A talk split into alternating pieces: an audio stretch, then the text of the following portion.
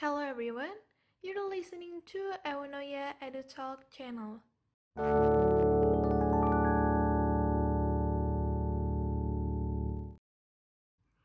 How are you guys? Apa kabar?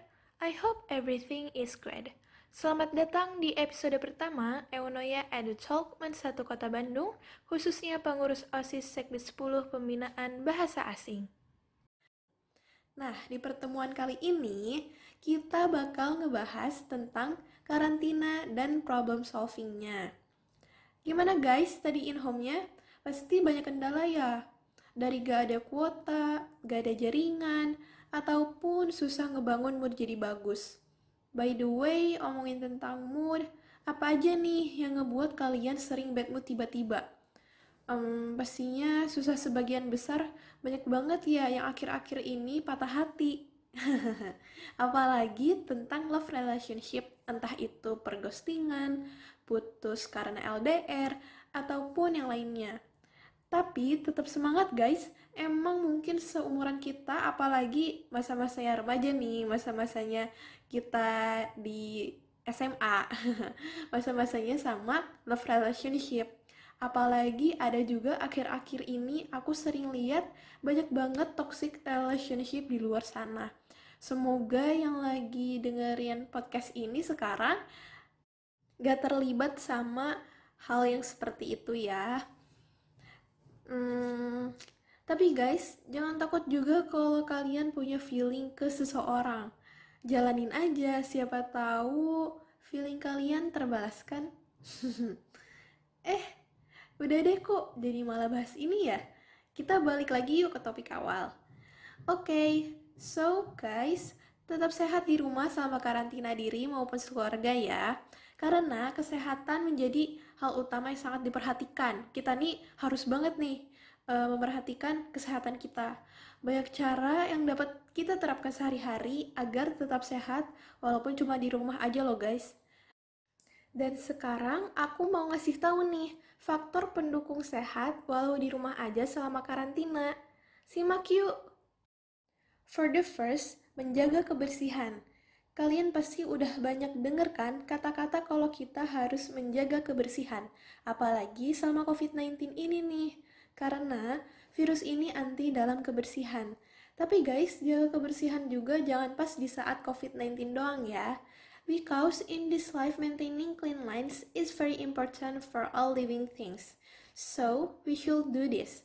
Nah, cara paling sederhana untuk tetap menjaga kebersihan di tengah pandemi ini adalah yang pertama, rajin mencuci tangan.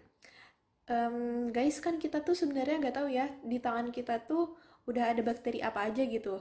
Jadi alangkah baiknya sebelum kita mau megang apa pun atau misalnya mau makan, uh, hal paling sederhananya itu yang pertama kita lakukan mencuci tangan. Jangan sampai nggak cuci tangan soalnya ntar takut kuman-kumannya masuk ke mulut kita kalau kita makan.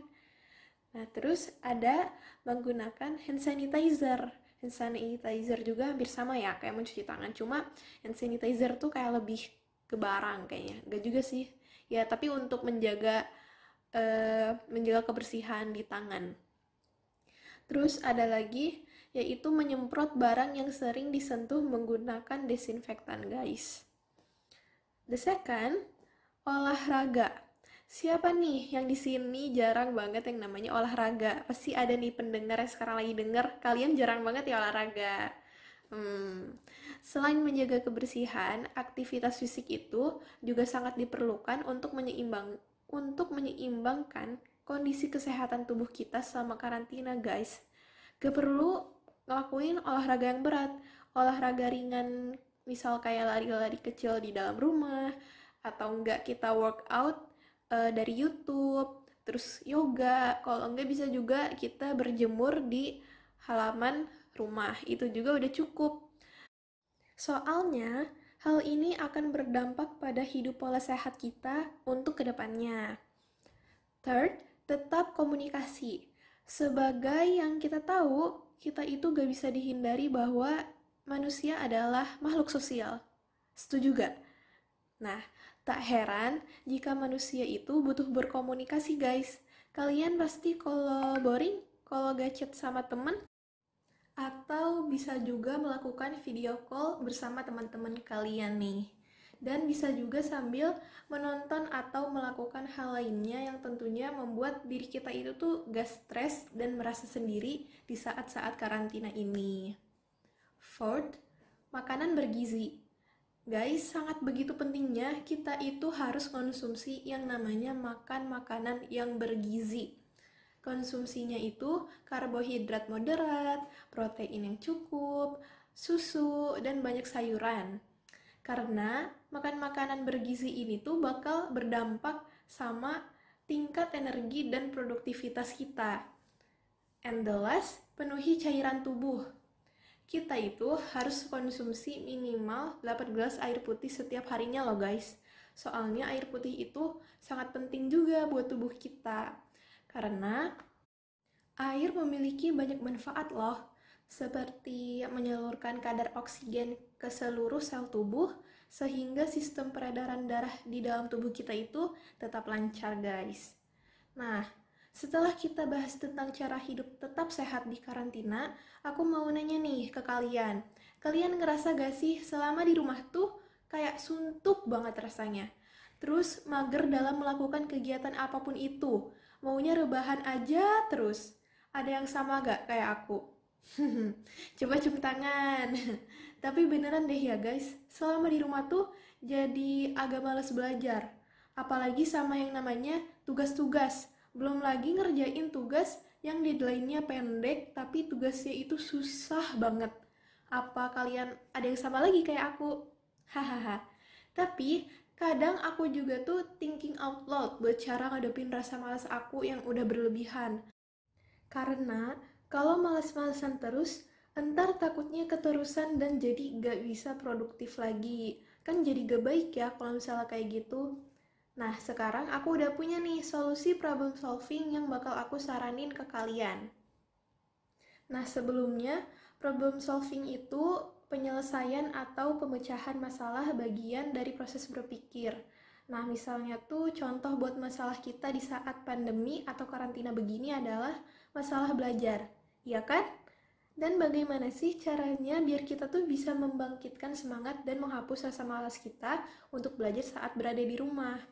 So, kita bakal bahas faktor-faktor terjadinya masalah dari malas belajar saat di rumah nih guys. Di faktor ini, aku khususkan lagi di bagian faktor secara psikologisnya.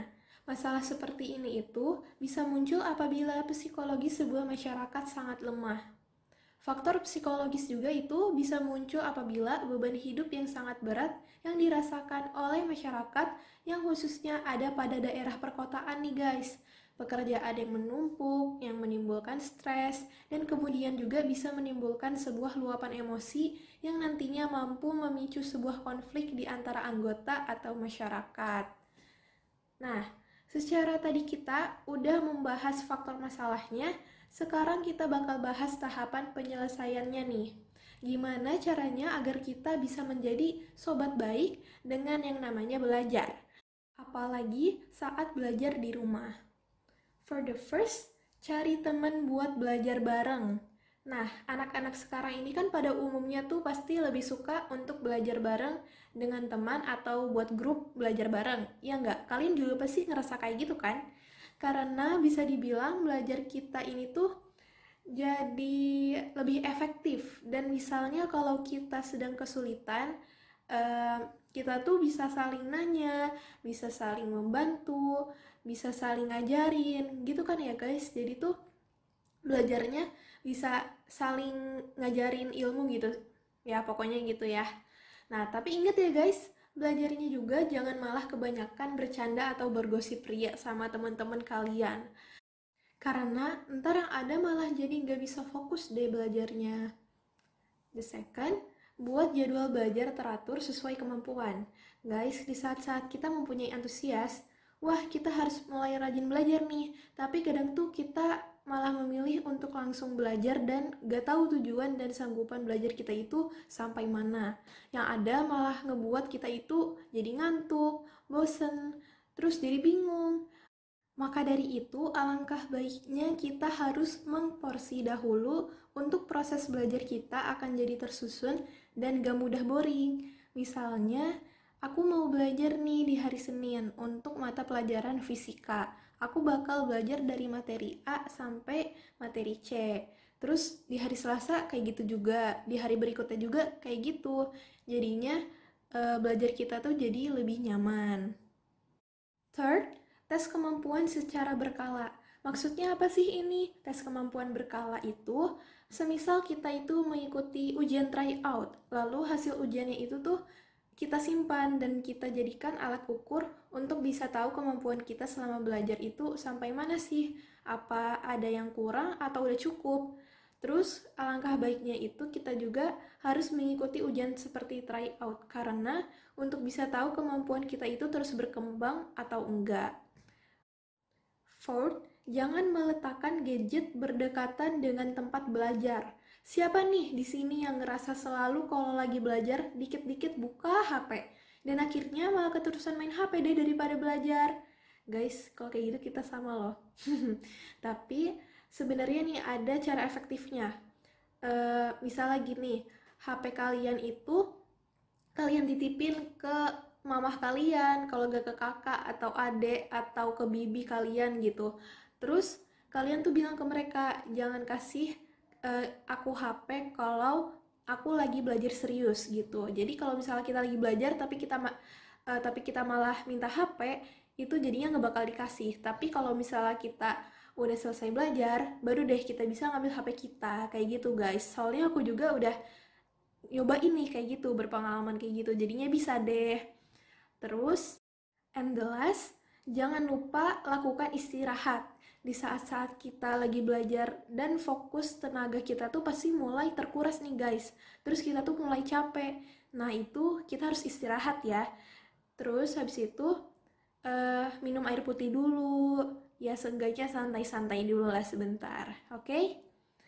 well that's the stage of completion that I have discussed with you guys. Okay we already at the end of the conversation Gak kerasa ya guys, sampai di sini pembahasan tentang karantina dan problem solvingnya. Thanks for listening, stay safe, and hope you enjoy. Saya Naya Fatimah, pamit undur diri, dan jangan lupa tungguin episode-episode selanjutnya di Euneya Edu Talk Channel. Bye!